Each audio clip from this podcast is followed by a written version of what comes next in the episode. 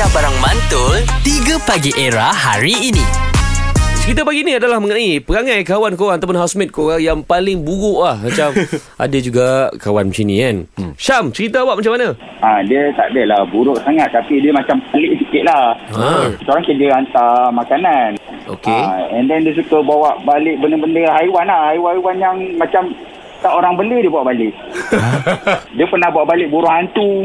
Woi, mana mana dia dapat? Woi, mana member hang dapat? Burung tu bukan senang nak dapat, woi. Ah, ha, burung hantu ni macam dia bawa balik. Lepas tu dia burung hantu ni macam tak boleh nak terbang lah pasal dia mesti cedera ke apa kan. Dia bawa balik. Lagi-lagi apa Ah. lagi kepelikan yang dibuat tu? Dia pernah bawa balik ulas sawa. Yang dia bawa balik ulas sawa ni satu hal. Ah. Dia bawa balik tapi kita orang yang pula yang benda. Beli makanan dia.